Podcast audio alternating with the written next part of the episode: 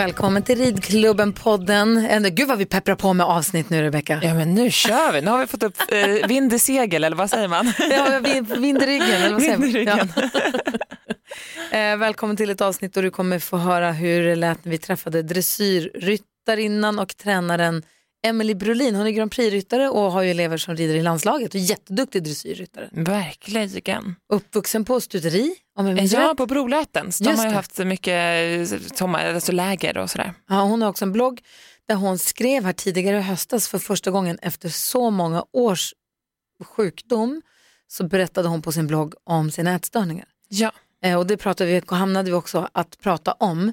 Och då kanske man redan nu ska säga om det är någon som lyssnar på det här som har någon i sin omgivning eller i sin närhet eller om man själv har problem så finns det så mycket, om man googlar ätstörning och hjälp Ja. så finns det så mycket, hitta den som heter Frisk och fri, ätstörningar.se, ungasjourer.se och så 1177, inte minst Vårdguiden har också, kan hjälpa en. Alltså man måste vad heter det, ta kontakt för att försöka hjälpa sig själv om man mår dåligt. Verkligen. Och om man har någon nära, som man också, att, man visar att, man, att man visar att man bryr sig. Ja men Det är så hemskt att människor ska må dåligt av en sån sak Absolut. och vara sjuk på det sättet som hon berättar. Kommer berätta, ni kommer få höra, vi pratar om det med henne. Ja, Men också framförallt för att hon är en jäkla duktig dressyrryttare. det är hon verkligen. Ja. Ja. Så att det, ska ni få höra här om en liten, liten stund. Hur är det med Ja. dig nu då? När vi spelar in det här så är det två dagar kvar tills Bravina inte kommer finnas längre. Exakt. Usch, prata inte om det, jag så he- tårögd. Hemskt. Jag vet. Och I stallet igår, du vet, man går förbi och klappar henne och ger henne en liten morot och tänker man så här, jag vet något som inte du, alltså det är så, Ah. det är så man känner sig så jävla falsk. Jag vet. Ja, alltså man känner sig som världens hemskaste människa men det är också en konstig grej det här att hon ska leva och finnas en sekund och sen andra sekunden så bara ska hon vara borta. Det är Ja. så konstigt liksom. Men vad Eh. många det är som hörde av sig efter förra avsnittet Jättemånga. med lite stöd och tackade oss för att vi pratade om det också för att jag säger, man vill inte prata om det för att det är ett sånt hemskt beslut att ta om man känner sig, man känner sig som en bödel. ju. Ja, gud ja, verkligen. Nej, men så det, var jätte, det var många som hörde av sig, det, tack för det. Och många som hade varit med om det här, att Ja. de både hade varit med när de hade tagit bort sina hästar eller bett någon annan. Eh, så det, jag har ju nog bestämt mig att jag ska vara med, men ändå inte riktigt. Jag har nog försökt, jag har varit lite ignorerat tanken på den här dagen tror jag. Ja. För det är också, det är också min häst. Min pappas fru, hon var så här, hon bara, jag har aldrig varit med mina egna hästar, men andra hästar. Eh, och jag var också så här, bara, gud det kanske är dumt att jag är med i min egna häst första gången jag ska vara med, jag vet inte. Nej. Samtidigt så är det ju så här, köper man hästar eller djur, då är det ju sådana beslut man kan behöva ta. Och då Mm. tycker jag ändå också att man, det viktigaste är ju att det är så normalt som möjligt för henne. Hon ska få sitt godaste mat, sin godaste godis och bara tro att det är, vi ska gå ut på en promenad i skogen typ. Var en kompis med mig som skulle ta bort sin hund för flera, flera år sedan. Ja. Åkte ut i skärgården, han fick springa fritt på en ö. Ja. Han fick äta ett kilo rostbiff Ja. och typ ligamentik. Ja. Sen, Sen de var bort sen, ja men typ, man vill ju ändå så här, de inte ska, men sen känns det ändå som att hon fattar på något sätt. Jag tycker hon beter sig annorlunda. Men det kanske är också för att vi, jag beter mig annorlunda. Jag vet Men inte. på vilket sätt då? Nej men jag vet inte, man, jag tror man är annorlunda. De känner ju liksom hjärtslag på flera meters avstånd. Mm. Är du med? Så jag tror att man delar nog med sig av mer känslor än vad man kanske, kanske tror att man gör. Ja, det tror jag också. Tror jag. Mm. Så ja, usch, jag ser verkligen fram emot när den här veckan är över. Ja. Men på den glada sidan då? Mm. Vi pratade ju i förra avsnittet också om att vi eventuellt letar nytt hem till Måns. Ja, Om det inte är så att vi hade världens bästa lösning. nej. Och det verkar ju nu, får vågar man jinxa då? Ja, fast ändå inte. Ah, Okej, det verkar till 99, vi säger inte det, men det verkar till 99% som att det blir så som vi vill. Verkligen. Och då Eller kommer, önskar och hoppas. då kommer det bli ett kärt åter, återförenande. Får vi berätta om när det är klart. Eller vi, vi kan lägga upp det på Instagram då. Såklart. Ja, eh, Ridklubben-podden heter vi på Instagram. Gå gärna in och följ det kontot. Ja, och skriv gärna till oss. Vi läser allt. Det är Ja. jättekul när man får kontakt med alla lyssnare. Tycker jag. Nu hade vi bor så regnade det i morse när jag gick till jobbet och jag är så ledsen för det för det har varit så fint, det varit så fint, det kom snö Ja. som fick lägga sig, det händer ju aldrig här. Det blev liksom vintervägar där jag bor med snö, torr snö, det knastrat under skorna.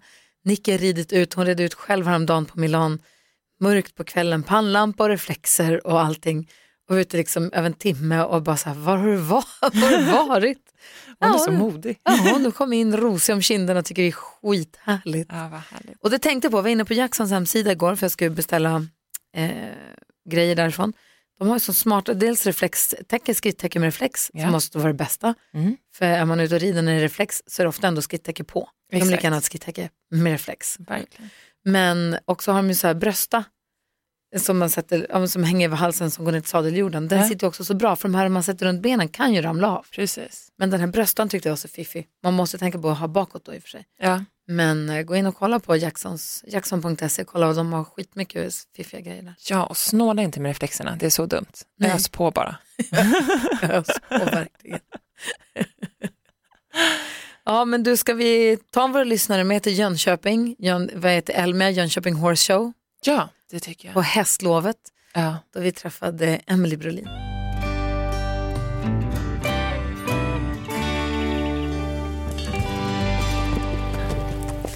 Då säger vi välkommen till ridklubben till Emily Brolin. Tack så mycket. Hur är läget? Det är bra. Bra. Vi satt precis här innan vi slog på nu och pratade om de tråkiga sakerna, elpriserna och mm, f- hur man ser på vintern som ligger framför oss. Hur känns det, hur känns det, hur känns det för dig? Nej, men det är klart att man har fått tänka till lite. Absolut. Och eh, jag har två av mina egna hästar eh, till salu nu för att jag helst inte vill ha lika många hästar i vinter. Eh, och så vill man ju kunna satsa på 2023. Det är ju det man tänker på nu. Det börjar komma in på de sista tävlingarna i år så man vill ju verkligen kunna satsa nästa år och inte behöva dra ner på tävlandet. Ehm, så att man får, ja vi tänker till och försöker göra lite små investeringar så att det ska bli lättare i vinter. Och hur gör ni då? För ni har ju gård och mycket hästar och allt det där med allt runt omkring. Det måste ju dra så mycket, både el och allt. Alltså, det måste vara otroligt kostsamt. Ja, och nu, vi har faktiskt gamla lampor i ridhuset så de drar jättemycket och eh, eh i september så red jag liksom med släck. Alltså det är ju hur enkelt som helst. Det kommer in ljus ändå. Det är ganska mörkt om det är liksom en då, eh, dåligt väder. Men jag red i mörker och jag rider ju typ fyra timmar om dagen. Och det syntes ju direkt på våra kilowattimmar på förbrukningen för att jag inte tände när jag red. Men då rider du på dagen? Så är Då rider jag på dagen. Men alltså, är det de här mörkaste månaderna, vi har inget sånt bra ljusinsläpp, så blir det ju ganska mörkt. Mm. Så att man får ju lite välja. Men det är svårt att ha en lektion i mörker på pannlampa. Ska vi vill du berätta för våra lyssnare om det är någon som lyssnar nu som inte har full koll på dig, hur du jobbar och vad du gör? Ja, eh, jag heter Berlin. Då, då. Jag är eh, 38 år gammal. Har liksom hästar i blodet sen eh, barnsben. Min mamma tog SM-guld i dressyr 1984 och eh, då eh, föddes jag. Eh, och sen har vi haft... Eh, Var hon gravid då? Eh, nej, när jag eh, var född, så de Ja. vann efter. Ja. Eh, mm. eh, så eh, ja, vi har haft ridläger och Connemara-uppfödning på gården i många år och har fortfarande eh, ridläger Och du är också. Brolötens. Brolötens, precis. Så det är många som antingen känner igen namnet för att vi har eh, fött upp så många ponnyer eller för att man har varit på ridläger hos oss framför allt. Men jag började... Jag är extremt tävlingsmänniska och var eh, redan som liten väldigt tävlingsinriktad. Så jag tävlade första gången när jag var sex, kvalitetstävlade i Grevagården. Och sen eh, lyckades jag själv fixa ett sponsorkontrakt när jag var 12 för att jag ville ha bättre ponnysar Wow, och lite mer. Hur gjorde du då? Ja, men jag började prata med några killar som var på en kurs hos oss och sen ja, tyckte de att jag var väldigt driven och målmedveten så att jag fick ett eh, bra eh, samarbete som sträckte sig från jag var 12 till jag var 18 så att jag fick eh, möjlighet till att ha en, en hästlastbil och det köptes in lite ponnyer till mig jag fick liksom en, en satsning bakom. Och det tror jag var väldigt betydelsefullt att jag hade en sån karriär på ponny, att jag hade det stödet bakom. För mamma drev ju en, eh, en stor verksamhet samtidigt. Så jag åkte på min första internationella tävling så åkte jag ensam utan familjen. Och Då sa mamma nej när hon fick frågan av förbundskaptenen. Men då lyckades jag via min sponsor då fixa en som hjälpte till att köra lastbilen och sen hade jag en hästskötare med mig. Ehm, så att eh, jag har eh, fick väldigt mycket stöd under den perioden. Och sen Kunskapen har ju funnits hos mamma och alla resurser på gården såklart. Men just att det blev en sån intensiv tävlingssatsning från början var nog jag som drev på redan då, väldigt bestämd. Och sen eh, har jag tyckt att det varit väldigt kul att utbilda hästar. Och Det är ju så att vi har en väldigt stor verksamhet men det är ju begränsat med vilken typ av hästar man kan köpa. Så det är, jag har ridit både hästar vi har fött upp och lite hästar jag har fått på kontrakt eller eh, hästar jag har fått. lite sådana varianter också. Eh, och sen kanske nu tycker jag senaste åren så har jag blivit väldigt mycket mer restriktiv med att ha ännu bättre material för att jag också vet att jag, att jag kan ta dem hela vägen. Och det, det är ju väldigt viktigt att de har alla, eh, alla de här eh, förmågorna som krävs för att man ska nå hela vägen.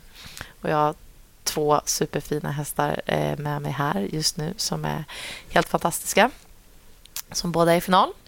Så att, ja, jag står på många ben men eh, brinner extremt mycket för att, att utbilda både ungdomar och hästar. Vad roligt. Vad, när du ser en häst för första gången, om du ska köpa den eller kanske ta över tyglarna på den, vad tittar du på då? Vad är det som fångar ditt intresse hos en häst? Ja, men jag gillar ju energi. Alltså det är ju så mycket roligare att jobba med, med hästar som har energi. Och Jag är ju ett energiknippe själv. Liksom. Det är väldigt mycket fart i... Blir det inte krock då?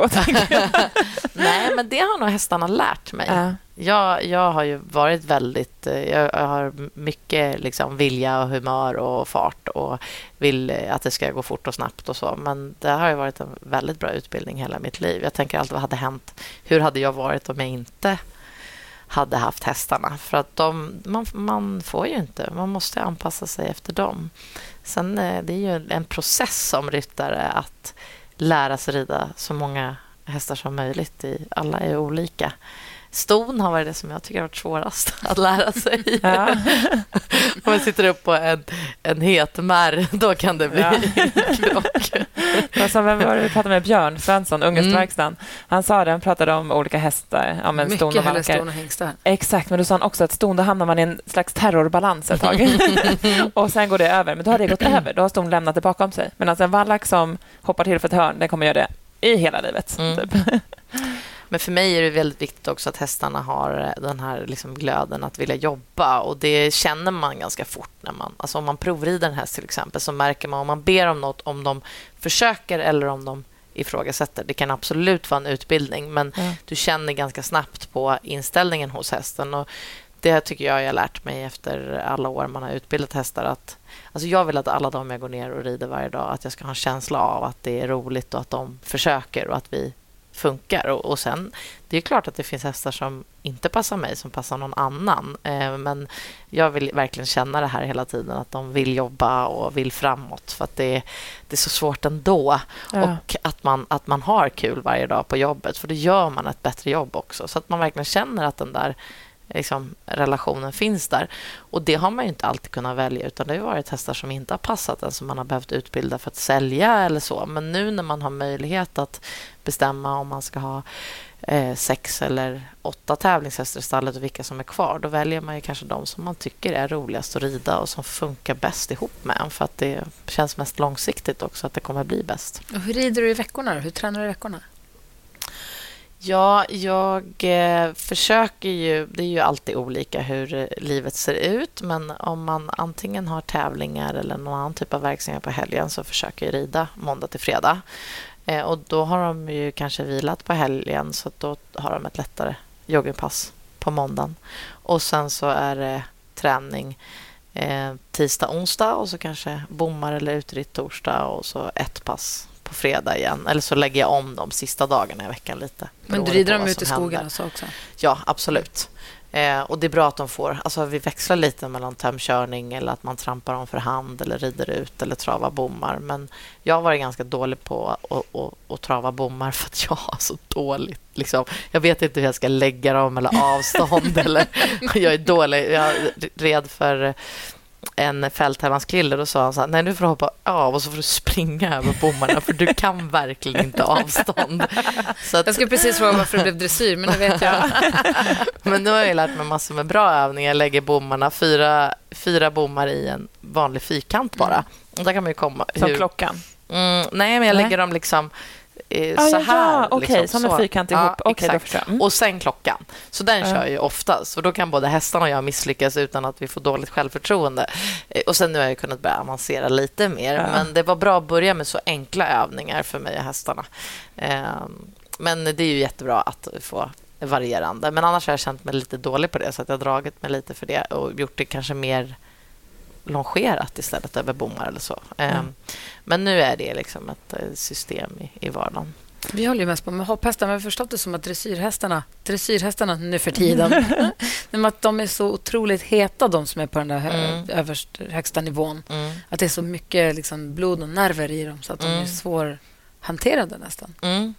Ja, jo, men eh, det är ju också det som är lite problemet idag, att vi de flesta avlar ju för att få fram en, en olympisk stjärna. Eh, vi avlar ju inga ridskolehästar direkt. Eller, alltså man använder ju de hingstarna som är topp.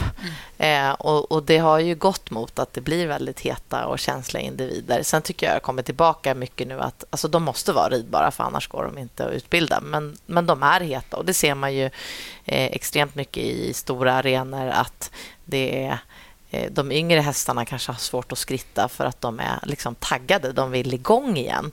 Det behöver inte betyda att det inte är en häst för framtiden. Snarare tvärtom. Att har de så mycket energi här så att de vill jobba då eh, kanske det är lovande för framtiden. Eh, I alla fall om man tittar som ryttare. Sen ska ju domarna dra ner på det för dagen för att de inte är tillräckligt avspända eller lösgjorda. Men eh, det, det är ju det som krävs om du ska rida piaff och passage på sista medellinjen på ett olympiskt mästerskap i 30-40 graders värme. Så de måste ju ha lite krut under hovarna, annars så går det inte. Sen ska de vara liksom, vilja jobba också. Så det går ju inte med en spänd och känslig häst som inte vill jobba. Det blir en dålig mm. kombo.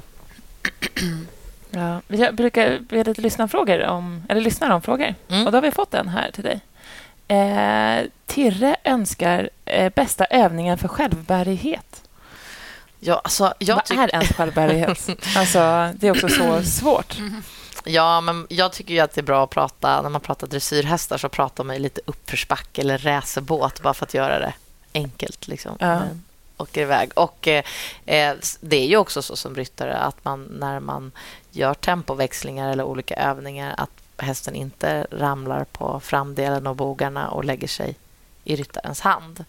Så att, eh, det handlar ju mycket om när man, när man hjälper hästen och tränar den att man eh, är rätt läge själv så att man lättar av och inte håller i. För att du kan Självbärighet få... är när jag sitter och rider och att jag ger efter lite. Då ska hästen gå kvar och bära sig själv. Mm, ja, är det, det är ett kvitto på... Säga. Ja, absolut. Är... Men sen om du inte har hållit någonting i tygen innan och huvudet redan är på väg ner mot, mot marken då kanske den inte är självbärig ändå. Nej. Utan någonstans så jobbar den bakifrån och eh, lyfter sin framdel och eh, du kan kanske göra tempoväxlingar eller övergångar och den orkar bära sig och gå kvar i den formen. Och Det är ju någonting som man med yngre hästar måste jobba på och en, en utbildad häst kan vara kvar där. Ja. Och Sen kan ju det hänga på dagsform också. Är de lite trötta i sina bakben då hänger de i handen och, och lägger sig lite på frambenen. Men Eh, Eh, om man ska göra det enkelt så är det ju väldigt mycket övergångar. Och man kan göra övergångar och tempoväxlingar på massor med olika linjer eller på olika sätt för att få hästen starkare. Jag brukar säga att övergångar och tempoväxlingar är som när vi går på gymmet. Att vi lyfter ju inte bara en tung vikt en gång utan det är ju många repetitioner som gör att vi blir starkare. Och Det är samma sak när man, när man tränar en häst för att den ska bli stark och kanske bära sig själv då så eh, behöver man göra de här övningarna flera gånger. Det räcker inte att säga jag travar fram och så har jag gjort fem skritt travövergångar och lite tempoväxlingar så är man färdig. Utan man blir liksom inte färdig utan det är något som pågår hela passet. Att man, eh, först så gör man skritt travövergångar, sen gör man tempoväxlingar och sen så eh, gör man bara lite små förhållningar för att få hästen att vara kvar och lite stanna hos sig i det här racerbåtsläget. Ja. Nu blir jag inspirerad. Vad, hur lägger du upp ditt träningspass?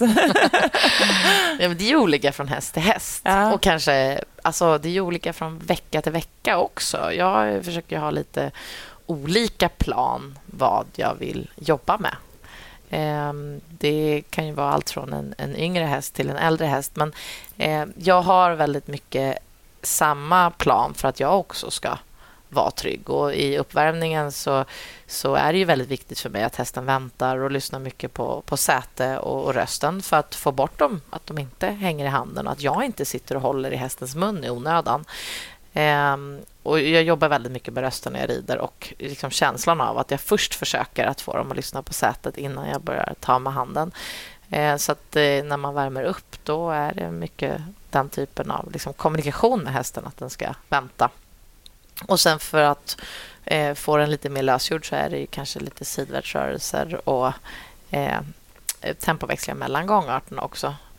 Um, och Sen brukar jag bestämma mig för att eh, idag så tränar jag på piruetter eller idag gör jag galoppombytesserier. Och sen kan ju någonting ändras. Om jag har tänkt att igår gjorde jag det här så idag ska jag göra helpiruetter för nu ska vi tävla till helgen. Men när jag börjar övningen och märker att hästen är för snabb och vänder eller gissar på linjen, då kanske jag måste gå tillbaka och bena ner det till att sitta på en större volt. Och, alltså man får ju hela tiden anpassa det efter hästen. Och det är det som är så fascinerande med, med hästar och hästutbildning och, och träning. Att man kan hålla på så länge och man lär sig liksom lite för varje dag. Alltså jag har lärt mig så mycket idag. Jag är också inspirerad. Ja, man, man, jag har lärt mig så mycket idag för att man bara tänker på eh, hur man vill att den bästa hästen ska se ut och man har sett hästar tidigare och tänker på hur de har utvecklats och så. Det är jättespännande. Man blir aldrig fullärd utan för varje gång man sitter på en häst så tar man med sig någonting mer och har testat någonting mer. Ehm, och Det är ju det som är, alltså det är det jag brinner mest för, att man hela tiden kan utvecklas så mycket. Vad var det senaste du lärde dig? Eh, ja, men det var en häst som eh, min kompis har eh, köpt, som jag har sett sedan han köpte den. Och eh, Den har varit väldigt snabb i benen, extremt kvick. Och Hon har älskat det och jag har undrat om den var lite för snabb men ändå gillat den jättemycket. Och Den gick inne på arenan här i Jönköping idag och bara flög fram. Och När vi satt och började podda nu så låg den etta. Och den var, alltså jag var nästan så, så att jag grät och verkligen gåshud. Och hur fin en häst kan bli på så kort tid. Och när man just där står och tänker så här, var den för kvick eller är det tillräckligt bra? Och idag lärde jag mig att det var tillräckligt bra. Eh, så det är häftigt. Att man, Gud vad härligt. Ja. Och sen ska det vara lite perfect match också ju. Alltså det kanske inte hade blivit så bra om den hade hamnat hos någon annan. Nej, liksom. nej exakt så man är det. Och därför måste också. man ju välja rätt hästar för en själv. Och Det är ju någonting som jag upplever. Det är många som kommer... Så vi säljer en del hästar också. Det är många som kanske vill någonting annat än vad man är redo för just då när man letar häst. Eh, att man, det är ju bättre att välja någonting som är ett lite säkrare kort för ens utveckling och för att man ska bli trygg och ge hästen rätta än att man väljer att man siktar alldeles för högt upp och sen blir man rädd eller eh, det händer någonting. Liksom. Det är väldigt viktigt att man, att man är i fas och är trygg. Och, och många av de här hästarna som är lite hetare och känsliga kräver ju väldigt eh, duktiga och kvicka ryttare. För det är det man blir om man rider jättemånga hästar per dag. Man tränar upp sin reaktionsförmåga och man lär sig hela tiden hur man ska hantera olika hästar. Så det är inte för vem som helst att rida dem. Och också för att man ska kunna ta tillvara på den energin så måste man vara väldigt snabb och reaktiv. Har du något tips för om man har en häst som beger sig iväg i galoppombyten? Har du någon bra övning för hur man ska träna för att få den att vänta? Ja, eh, man kan lägga volt efteråt.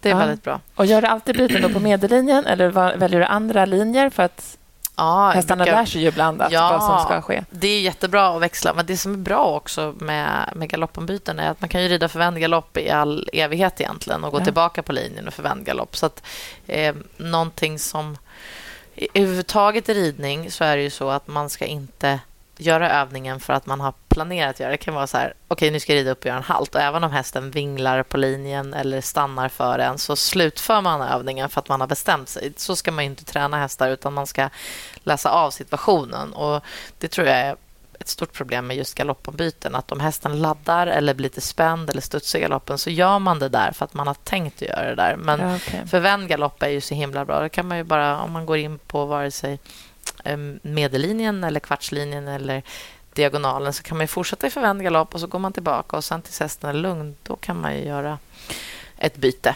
Ja. Och det är klart att det är jättebra att variera linjer, men jag tror just när hästar gissar, då handlar det nog mer om att vänta tills de har slutat gissa och sen gör man ett byte. Är med på sina hjälper. Ja, Eller så. ja. Men, men volt tycker jag är väldigt bra. Framförallt om de eh, ska lära sig galoppombytesserier sen, så att de ger sig iväg efter galoppombytet och man ska hinna få tillbaka dem till nästa. Då kan man rida ett byte, lägga en volt, ett byte till, lägga en volt så att de liksom blir kvar och, och väntar hos en. Och sen har man det i system att var bytet bra och den inte ger sig iväg, då kan man göra nästa byte, men annars lägger man en volt. Ja. Bra tips. Jättebra tips.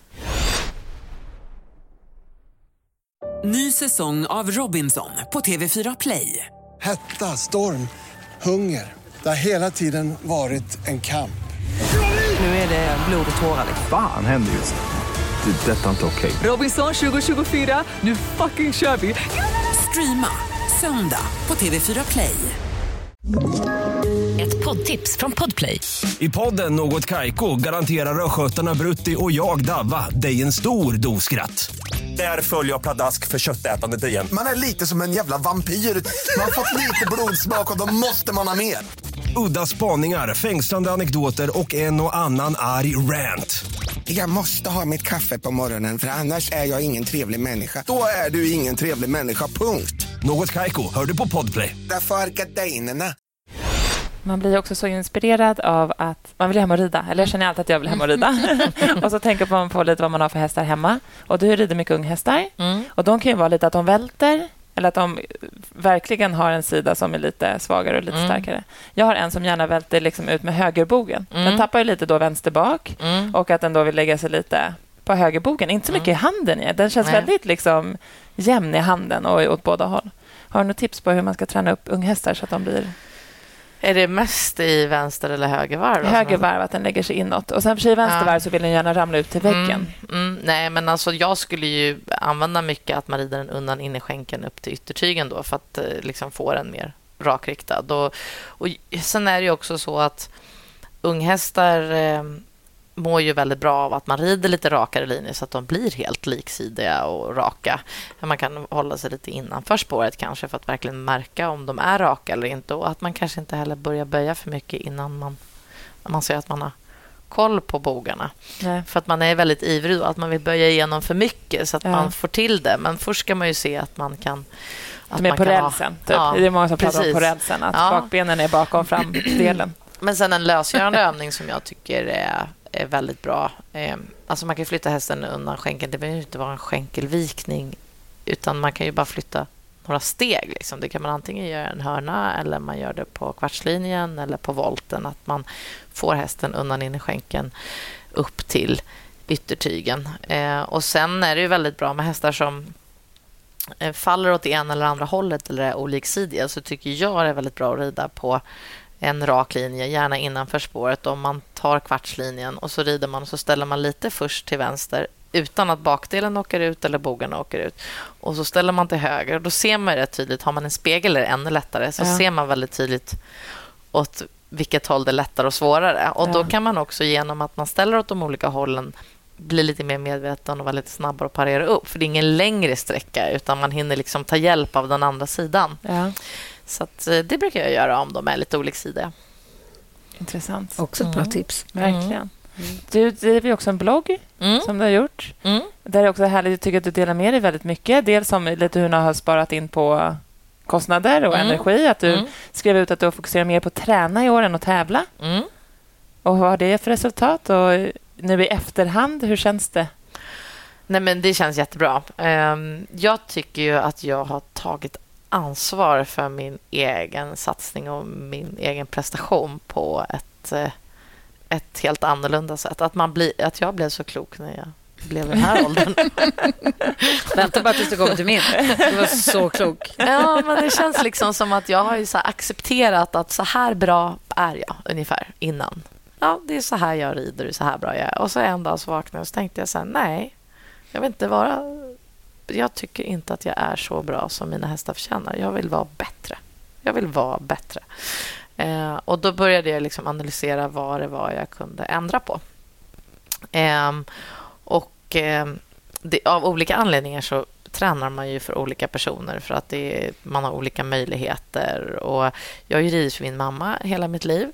Eh, och det, av naturen, så ju äldre man blir så funkar ju det kanske inte heller lika bra. Och Jag utvecklas och hon rider inte längre och har blivit äldre. Du känner att du växte om henne lite? Mm, ja. Lite så. Och sen är det ju en respektfråga någonstans att man, man börjar göra på sitt eget sätt och hon backar av lite mer. Och sen egentligen började det med... Någon telefon som stör lite. Ja, men kanske. Det, det, inte Ersta.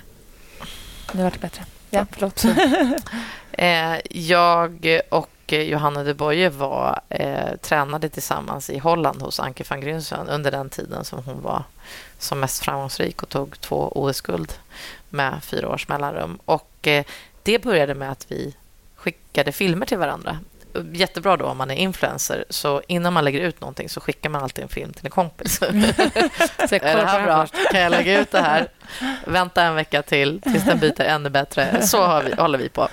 Um, och Då kände jag så här, men varför ska jag... Men, då ska, jag borde rida för Johanna, tänkte jag. Jag provar. Så jag åkte ner med hästarna och körde en sån um, weekend där vi bara hängde i stallet och tränade ihop.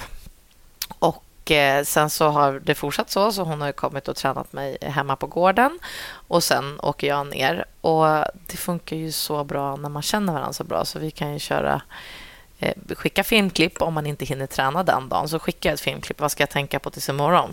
Och sen, eller bara beskriva en känsla. Jag kan ringa henne, sitter i bilen bara. Nu blev det så här idag. Vad, vad tror du det hänger på? Men prova det imorgon, säger hon då. Och sen... Eh, Eh, så kan... Alltså, vi ringer upp då via Ridesum eller Facetime på korta sekvenser funkar. Även om man inte kan boka en träning så kan du kolla tio minuter så här, och så hjälps vi åt. så. Och Det har ju varit... Eh, för mig har det varit väldigt viktigt. Jag tycker att när jag tränar så vill jag verkligen känna att det är någon jag, jag kan lita på. Det låter det låter konstigt, för jag har ju bra självförtroende och en stark person. Men jag vill bara att det ska vara en positiv känsla när jag rider. Jag blir så stressad om jag inte riktigt känner att den jag rider för är... Och de vill ju, alla vill ju väl, det är inte ja. det. Men det, det, har hjälpt mig mycket. Och Det kan ju bero på att jag har tränat för mamma så länge. Att det måste vara liksom inom familjen. Eller att jag det är också en fråga om personkemi. Ja. Alltså det är absolut en fråga om, om träningskunskap och alltså mm. yrkesmässighet. Mm. Men det handlar också jättemycket om personkemi. Man ja. spenderar så mycket tid med sin tränare eller sin lärare eller sin PT eller vad det kan vara. Så att man måste också klicka på något sätt. Ja, ja det är jätteviktigt. Och ja, Det var ju det bästa jag har gjort, känner jag. Liksom, för att det, vi har så kul. Alltså nu, Johanna var på väg upp i bilen igår och hjälpte mig på framridningen med min femåring. Och... Då skojar vi liksom lite om att jag hade ett par nya ridbyxor på mig, hur det blingar i skärmen. Liksom. Men det är också en jättebra så här, anspänning avspänning nivå när man laddar för en start så att man, att man är så trygg. Eh, och alla har ju inte den möjligheten med någon nära i, i familjen eller kompis eller så. Men det, det var ett steg i hela det här att jag eh, liksom hittade ett bra träningssystem känner jag och det har stärkt mig jättemycket. Och sen har jag också valt att tävla mycket mindre och lägga de här pengarna på. För det kostar ju, om jag ska ta hela stora lastbilen och åka ner till Skåne och träna så kostar ju det. Eh, och då får man tävla lite mindre. Och sen har jag bestämt mig för att bli... Eh, jag har ju varit, tror jag, ganska duktig på att lära hästar saker och eh, hästarna gillar mig för jag är väldigt följsam och jag kan alltid få dem att vara kvar i en förvänd galopp Eh, men mina armbågar har flaxat åt lite olika håll och jag har varit... Eh, jag har inte alltid varit inom ramen som ryttare. Så jag bestämde mig för att nu ska jag sitta snyggare. Jag ska, jag ska vara nöjd med mig själv när jag tittar på filmen när jag rider. Och Då började jag träna med eh, en PT i Stockholm. Jag, vi har ju ett företag i Stockholm också, så jag är ju i Stockholm ibland. Men nu åker jag ju... Eh, typ en och en halv timme enkel väg varje måndag för att träna med min PT. Wow. så det är, och vi, vi börjar halv sju och är klara nio in i stan. Hoppas han är snygg. Nej, det är en tjej. Ja, hon är snygg. Ja, men hon är bra. så det har, och hon tränar mycket ryttare, så det har varit väldigt ryttarfokuserad träning också.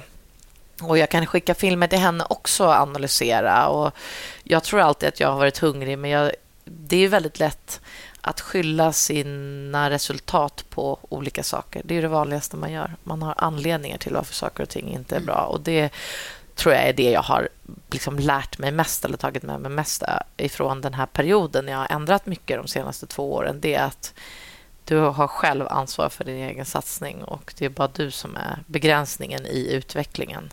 Har du alltid varit så här insiktsfull och analytisk eller är det som du säger någonting som har kommit med åldern? Ja, men det är nog något som har kommit med åldern. Men tittar jag tillbaka på saker och ting jag har skrivit och så, här, så tänker jag, gud, var jag så där smart för? så jag är absolut analytisk. Men, men, men just att jag tagit tag i saker och ting har ja. jag nog eh, gjort extremt mycket nu senast. Och sen, det är också så att när man gör någonting och märker resultat, då vågar man börja skruva på andra saker. Mm. Så det är ju våga testa. Funkar det inte så kan man ju alltid ändra tillbaka. Men om det funkar så blir det ännu bättre. Ja, hur, det är det där att gå utan sin, för sin comfort zone. Det är jag värdelös på. Jag gillar att vara i min comfort zone. Jag tycker det är läskigt där utanför. Det kan ju bara vara att man ska gå upp en nivå i hoppningen, att man ska hoppa 10 cm högre. Och så gör man det till en så stor grej som det egentligen inte är. Har du alltid varit så avspänd till att om du ska gå upp en svårare klass? Eller? Jag har alltid varit väldigt bra på att tävla. Jag, tävlade, jag var duktig på att tävla innan jag ens förstod att jag var duktig på att tävla. Ja. Så att jag kan, alltså, livet kan vara i... Det kan vara väldigt mycket som har hänt eh, privat och, och jobbmässigt. Och, och, jag har dålig sömn. Eller, alltså, jag kan vara väldigt mycket obalans. Men åka till en tävling och ändå vara... Och det, det säger alla runt omkring mig också. Så här, ja, ja, men det, liksom, det spelar ingen roll att alltså, allting annat är kaos i obalans. För att är det någonting jag kan göra så är det att prestera i alla lägen. Och det har jag ju alltid kunnat lita på på något sätt. Och ibland börjar jag fundera så här, men gud, kommer det här gå nu? Har jag ridit tillräckligt mycket eller är jag i fas själv? Och så kan jag bara påminna mig om att alltså, men det här säger alla att du är bra på. Och det är ju väldigt skönt att ha en sån, att man kan falla tillbaka på det själv. För då kan man också vara trygg i om man, om man går upp en nivå eller eh, ska tävla på en större arena eller så. Att man kan lita på det, att man är, är duktig på att tävla. Däremot så har jag nog varit liksom, kunnat bli nervös på framridningar om det står en, en duktig profil där, bli lite osäker på min ridning så att jag påverkar prestationen inne på banan för att jag är lite ofokuserad och ofokuserad veckan innan och så. Men just själva inne på banan gör jag nog utifrån förutsättningarna det som krävs. Och det är ju någonting man måste träna på och bli bra på. Så att nu kan jag ju backa av och tävla mindre för att jag vet att jag är bra på det. Men eh, många behöver ju träna på situationen att rida upp ett program eller hoppa en bana. Prestationsmässigt så är det ju många som, som blir spända och påverkar hästen. Har du jobbat något mentalt med det? Att du ska vara i din bubbla och inte tänka på personerna som står runt omkring och så, eller? Ja, det har jag gjort. Och det som var fascinerande när jag var eh, ung var att jag brydde mig aldrig om vad någon tyckte överhuvudtaget. Utan jag var väldigt framgångsrik och gjorde bara på mitt sätt och var, var väldigt mycket i en bubbla. Hade inte så mycket kompisar eller kollegor så. Och det behövde man inte när man var yngre. Brydde du dig inte om det? Eller eh, var det jobbigt ändå att du kände Nej. dig ensam? Liksom? Jag jag brydde mig nog inte så mycket om det. Nej. Fram tills att jag blev typ 15-16 eh, började det bli eh, jobbigare. Att man liksom märkte, alltså man började analysera vad andra tyckte om en på ett annat sätt. Och det är ju så, om man är en extremt utåtriktad person som syns mycket och hörs mycket och kanske också är framgångsrik så eh, får man ju folk tycker saker.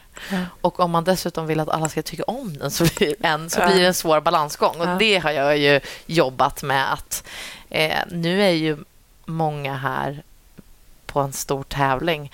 Det är både mina kollegor och vänner och då är det ju också eh, svårt att vara en extremt målmedveten och faktiskt, alltså ska man vara en, en tävlingsryttare måste man vara lite självisk också. För att man måste sätta sig själv och sin satsning och sin häst först. Eh, och det är en svår balansgång om man umgås med familj och vänner och kollegor och bryr sig om vad andra tycker. Att också hela tiden vara målmedveten och sätta sig själv först. Mm. Så den balansen tycker jag jag har behövt jobba mycket på. Ja. Intressant. Den balansen känner man igen själv. när man har familj och barn och man har sina hästar och man vill ju gärna lite mera, men då blir det att man måste nalla på någonting annat. Så det är ju verkligen en balansgång som du säger. Mm. Ny säsong av Robinson på TV4 Play. Hetta, storm, hunger. Det har hela tiden varit en kamp. Nu är det blod och tårar. Fan händer just nu. Det. är Detta är inte okej. Robinson 2024, nu fucking kör vi! Streama söndag på TV4 Play. Ett poddtips från Podplay. I fallen jag aldrig glömmer djupdyker Hasse Aro i arbetet bakom några av Sveriges mest uppseendeväckande brottsutredningar. Går vi in med hemlig telefonavlyssning och, och då upplever vi att vi får en total förändring av hans beteende. Vad är det som händer nu? Vem är det som läcker? Och så säger han att jag är kriminell, jag har varit kriminell i hela mitt liv men att mörda ett barn, där går min gräns. Nya säsongen av Fallen jag aldrig glömmer på Podplay. Men du berättade också att du var som mest framgångsrik när du var väldigt sjuk. Vill du dela med dig om den Ja. resan du har gjort? Ehm, och jag tror någonstans kanske det vi pratade om innan, att det började lite där när jag började, när jag började fundera på vad andra tyckte om mig. Då började jag bli liksom kanske lite missnöjd. Jag, jag eh, blev osäker och jag visste inte riktigt. Alltså man, det är ju en, en tuff period att vara så eh, en sån prestationsmänniska i ung ålder och eh, Eh, man vill också ha kompisar, relationer eller ett liv vid sidan av. Eh, Så att jag var nog väldigt sökande då i den perioden. Och Det var ju mina, mina förebilder som började bli mina kollegor eller i alla fall de fanns på samma eh, tävlingar och träningar som jag var på. Så att eh, då blev jag eh, sjuk eh, och eh, fick ju eh, allvarliga ätstörningar. Hur gammal var du då? Ja, jag tror att jag blev sjuk när jag var 18. Alltså någonstans 17, 18. Men fattade du det på en gång eller fattade du det senare? Nej, jag, nej, jag fattade nog inte det. Utan jag, jag trodde nog också till en början att det var så man gjorde om man ville bli smal. Att det var många som hade det så var nog lite också min kanske. Att så här, för jag, jag tänkte ju, det var ju någonstans i början att jag tänkte så här, jag ska bli smal för att då är man en bra ryttare. Alltså jag kopplade det på något sätt först. Precis, för smal eh, kroppshetsen som du upplevde, Ja. var, var det kopplat till framgången på hästryggen eller var det kopplat till spegelbilden? Alltså Ja, till det var ju- fåfä- fåfängan? Eller? Ja, men det var en kombination. Jag berättade det i bloggen att jag, det var ju en, eh, två tävlingsryttare som stod och diskuterade ridbyggstorlek. Och sen när jag satt upp på hästen så tittade jag på mig själv i spegeln. Och Jag hade ju jag hade svårt att stänga ett par 38 då. Och de stod och pratade att de hade gått upp från 34 till 36. Och Då började jag titta runt omkring att det var alla var mycket smalare än vad jag var och sen så tittade jag på mig själv i spegeln när jag red på det träningspasset och sen så började jag liksom tänka på det att om man, jag vill vara duktig på att rida och jag kanske eh, Ja, och så började fokuset och det, det gick ganska fort då eftersom jag förmodligen inte heller mådde bra. Alltså jag var liksom sökte efter någonting då och då snappade det här upp. Liksom. Det blev ju ett... Det är ju så att om man inte mår bra så blev ju det här en, en sjukdom som tog över det dåliga måendet. Liksom. Den är ju det. Mm. Och hur, hur tänkte du... Hur långt... För du har berättat om det här ganska nyligt. Mm. För du har inte berättat om det förrän nu. Hur har du kommit fram till det beslutet att vilja dela med dig? Var det jobbigt? Ja, det, är var jobbigt, jobbigt att prata om. Ja, det var jättejobbigt. Och Ja. en, av, alltså en av anledningarna till att jag inte har velat göra det är för att så här, aha, nu ska hon också nu ska hon ha uppmärksamhet för det med. Alltså, det vill jag verkligen inte känna, att jag gjorde en sån grej. Eh, att folk inte riktigt skulle ta det på allvar. Utan, eh, och sen att det var så... Som att man är en posör med det. Ja, nej, men det vill jag absolut inte göra. Utan anledningen till att jag bestämde mig för att göra det var för att jag hade en elev hemma hos mig som var väldigt sjuk. Och Jag tänkte så här, men jag berättar om min historia. Och så försökte jag prata med henne. Och det var... Hon var inte riktigt... eller Hon, det kändes inte som hon hörde vad jag sa. Så jag tänkte jag måste prova ett annat sätt att kommunicera med henne. Så jag tänkte om jag skriver och skriver min historia och, det, och hon läser det här, då har jag ju kanske kunnat hjälpa henne lite. Ehm, och så när man går och tänker på det ett tag så tänker man på hur sociala medier är idag med att man lägger upp, eh, man lägger upp oftast då när man är snygg och sminkad eller man tycker ju om att lägga ut när man har en fin klänning på sig eller så. Det är ju alltid roligare att lägga ut bilder när man ser bra ut.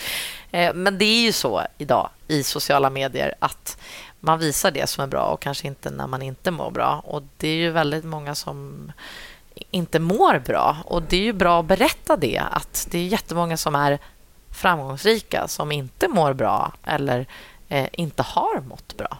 Bara för att du rider inne på en stor arena eller eh, är en förebild behöver ju inte du ha mått bra hela tiden. Och Det var viktigt för mig att, att berätta. Så det var det som drev att, att jag kanske faktiskt kunde hjälpa någon eller få upp ögonen för att allting inte är perfekt hela tiden. Det som är problemet också med sociala medier, tycker jag, som vi har pratat om tidigare, tror att det sitter på Instagram, man bygger ihop, man, tar, man ser en bild från en person och så ser man en bild från någon annans perfekta hem och så ser man någons jättegulliga barn och så ser man någons perfekta dressyrhäst och så ser man deras underbara resa och så lägger man ihop det till en enda ja. perfekt person mm. som man inte kan nå upp till. Man kan Nej. inte leva det livet som den här... Man lägger ihop alla bilderna läggs på varandra och så tänker man att jag har ingenting. eller att man blir missunnsam eller blir deprimerad av det bara. Och plus att sociala medier är också jätteduktiga på att hjälpa sjuka människor att bli ännu sjukare. Mm. De forumerna som finns för de som har ätstörningarna och, och platserna och grupperna och triggerfesten som finns där är ju vidrigt. Alltså. Det hjälper ju inte. Och Det var det jag var så nervös över. att Jag får inte skriva någonting sånt här som kan trigga till Nej. någonting. Utan texten jag skriver ska vara hjälpande. Det får absolut inte vara en trigger. Och Det vet ju jag, att ibland när jag har träffat någon som är sjuk eller pratat om så har det snarare triggat mig än att jag har mått bättre.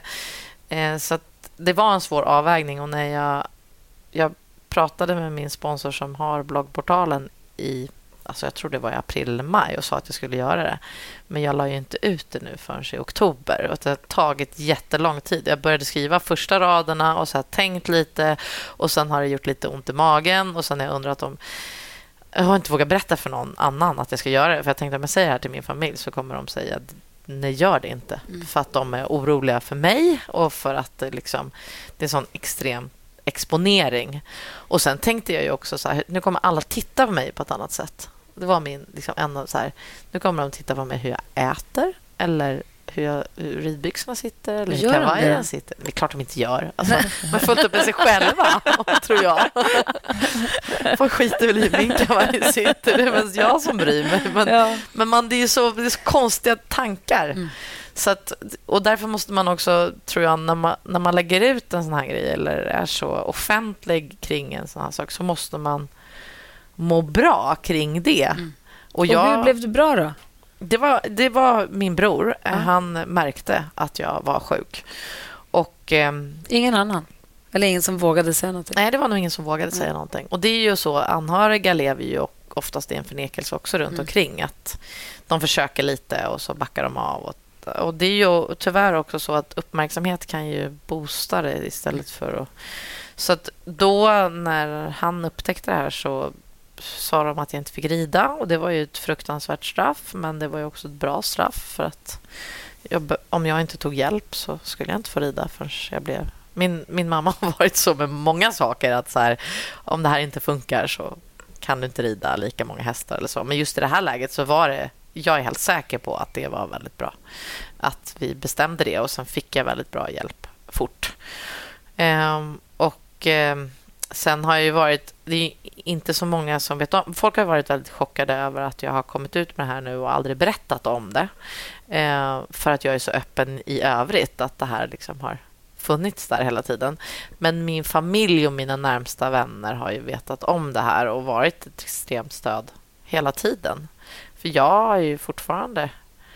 Eh, alltså det, det är ju, surrar ju huvudet fortfarande varje dag i olika situationer om man skulle äta en amerikansk pannkaka till frukost eller inte eller vad som är den smartaste lunchen att äta. Och de där eh, diskussionerna man har i huvudet själv, det är ju väldigt bra då om alla runt omkring en förstår att så här, men nu köper vi pizza. Om jag säger nej, då lägger de ner den diskussionen den dagen och så får jag bestämma. Så jag är ju lite jobbig med det, men det måste nog fortfarande få vara det. Mm. För att jag är ju också rädd att om man, om man, man mår riktigt dåligt någon gång och, och saker och ting händer, att jag vet ju hur svårt det var att kontrollera då. Så att jag vill ju ha... Nu handlar det ju om att ha kontrollen över det. Inte att det ska ta kontrollen. Det som är så svårt för en som står på sidan att förstå att det här är en sjukdom. Det är samma som alkoholism. Man tycker att men det är bara bestäm dig. Ja. Det bara drick inte då. Eller ja, men ät då. Men det är ju inte så. Nej, och och det det, är ju- är det som är så svårt för oss friska att förstå, tror jag. Att det inte är ett, akt, det är inte ett val. Nej, men man kan ju sluta röka och man kan sluta dricka och vara ifrån det, men man kan ju inte sluta äta. Det är ju lite det som är... Alltså, så man kan inte bara börja äta, utan man kan inte sluta äta. Eh, För, att maten finns ju där hela tiden. Och man får triggern eh, av att man äter lite grann. Liksom. Så det, det blir. Ja, det är en För jättekonstig... först så slutade du äta, Mm. Och, men sen blev det också överviktigt till en bulimi Mm. istället. Och hur var det då? Nej, men jag tror liv. att jag... Eh, att det kan också ha hängt ihop lite med att det var så svårt att prestera när jag inte åt. Det gick ju under en period. För det blir ju så. Man, alltså, eh, jag tror ju också att jag nästan överpresterade för att jag, jag kom till sån här triggernivå så att jag var lite halvspidad hela tiden. Liksom. Och Det var så mycket fokus, jag var så extremt fokuserad så att jag presterade när jag inte åt. Men det och då håller ju inte. kroppen så här massa extra depåer. Alltså den Ja. tömmer sig på allt den har. Så det går väl till en viss gräns och sen bara går det inte Mm. Nej. mer. Liksom. Och sen märkte jag ju, jag började liksom gråta i stallet. Jag hade jätte, alltså extremt kort stubin. Alltså brann av jättefort och kände att jag inte orkade rida. Och då när jag började äta, för det handlade nog om att jag skulle försöka börja äta igen, för jag hade ju gått ner väldigt mycket, då mådde jag illa av mat. Och så att det var ju liksom där eh, bulimin utvecklade sig.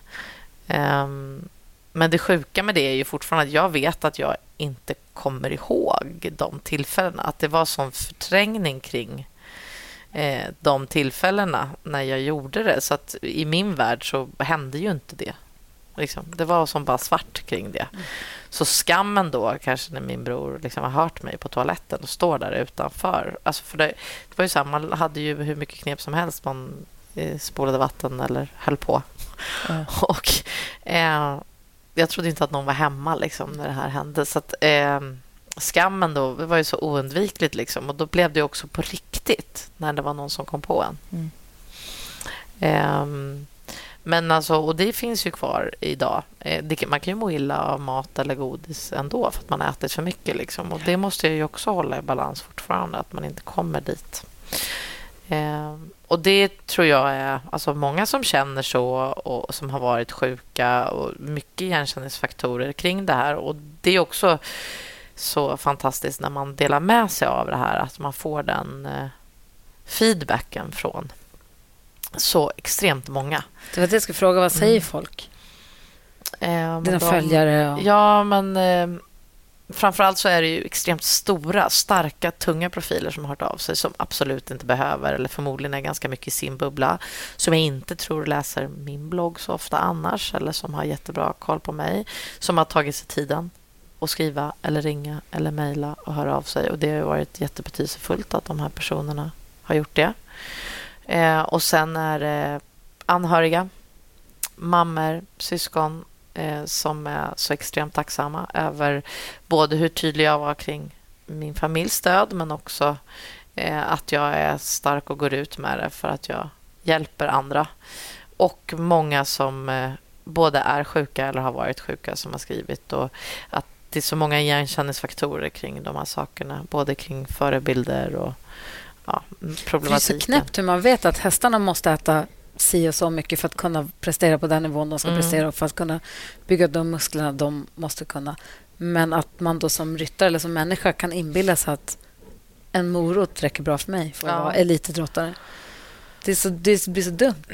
Ja, men och sen det värsta är väl att det går under en period. Det är ju det som är det värsta med sjukdomen, att man faktiskt att, det, att man kroppen är så stark liksom. Du kan ju göra ganska mycket med kroppen under en period som det, att den klarar det. Den är ju så stark. Och det är väl det som gör att man tror att det är ett hållbart koncept. Men eh, jag tycker att eh, jag älskar ju ridsporten. Det kommer så mycket vi, vi tävlar på lika villkor. Det kommer så mycket starka ledare, både män och kvinnor, ur ridsporten. Och det är en kärlek till djuren. Men eh, det är ju också så att eh, man eh, kanske har ett fokus kring hästarna som gör att man inte alltid ser sig själv som en idrottare utan man, man är väldigt snabb på att karaktärisera hästen som atlet. Och där tycker jag vi ligger lite efter. Eh, både man tittar på kläder, funktionsmaterial, mat på tävlingar, eh, träning. Alltså träning vid sidan av hästryggen så behöver vi fortfarande steppa upp lite. Och det vill jag... Liksom, det hänger ihop med allt det här. Det vill jag jättegärna vara med och påverka och, och gå ut med så att eh, man, man matchar sin häst. Både fysiskt och psykiskt. För vi är också idrottare, så vi ska också tävla när vi mår bra. Och Det är jätteviktigt att hästarna får mat i rätt tid. Men jag kan inte stå och gorma i stallet om att hästarna ska få mat och sen inte gå och äta själv. Det hänger ju inte ihop. Mm. Och hästarna känner ju av allt vi gör. De, de, de känner ju av om vi är nervösa eller ledsna eller vad det än är. Så det är klart att vi inte ska... Alla vet väl hur hur grinig man är när man är hungrig. Det blir ju varenda människa. Liksom. Jag ska säga, hur räcker med att hoppa över lunchen för mig? Ja, gud, ja. ja, sitta upp då på en häst ja, som känner av allting. Det är så korkat. Ja. Så att vi, vi måste bli ännu bättre på. Det är många som är duktiga idag. Jättemånga förebilder. Jag tycker ju Katrin Defour i dressyren är extremt duktig eh, ryttare och har jättebra balans i sadeln och rider mjukt och fint. Och hon är ju jätteduktig på att lägga ut träningsklipp, hur mycket tid hon lägger på, på träning. Och, och, Det tror jag är väldigt viktigt. Sen är det ju det är tidskrävande att hålla på med hästar. Det är en sport som tar så mycket tid. Det är inte en fotboll som du lägger i väskan. Eller, eh, ah, utrustningen har liksom ett, en, en heltidsskötsel också vilket gör att det inte finns tid för träning på samma sätt. Men, men eh, man kan ju alltid eh, förändra lite själv. Så jag springer ju varje morgon, försöker göra när jag har om jag är frisk och i, liksom, har förutsättningar så springer jag varje morgon. Men jag springer bara två kilometer om jag inte har tid. Och då, spring, alltså då springer jag bara två kilometer. Och det är ju...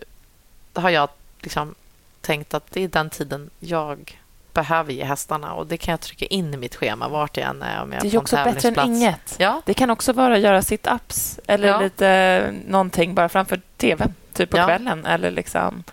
Och Gör man det så berättar man ju för sig själv att man tar sin satsning på allvar eller att man vill bli bättre eller påverka sig själv och sin ridning. Så det är väl det jag tycker att man... Ja, det är väldigt viktigt i allt det här. Och Det är ju många som säger det som har haft ätstörningar också, att träning är liksom det bästa sättet att, att hjälpa kroppen tillbaka för ja. att man tar kontroll över sin kropp. Precis, för det handlar så mycket om kontroll. som du säger. Ätstörningen ja. handlar så mycket om att kontrollera att man inte äter kalorier och gör av med kalorier, gör av med fler än vad man äter och så vidare.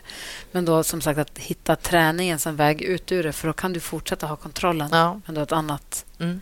fokus, ja. ett annat mål med kontrollen. Verkligen. Mm. Vart ser du dig själv om fem år? Oj. Um, jag tycker ju...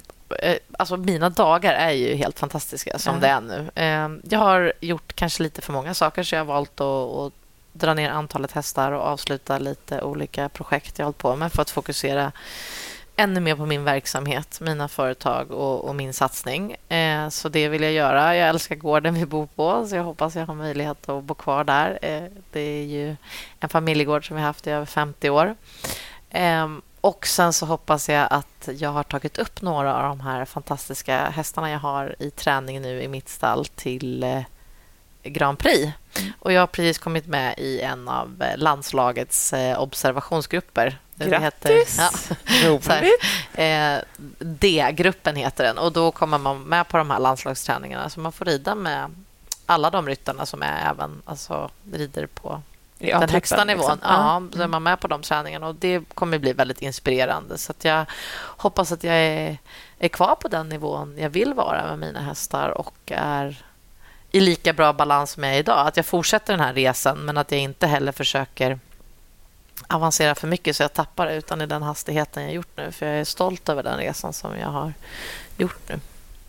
Gud, vad härligt. Lycka till. Hoppas att det blir så. Mm. Ja, verkligen. Tack snälla för att vi fick prata med dig. Tack. Ska du få gå och kolla resu- resultatlistan se om det, om Exakt. det blev en seger eller inte. Ja.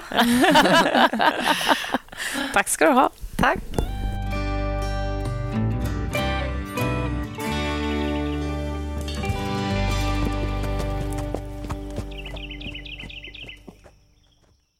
Ny säsong av Robinson på TV4 Play.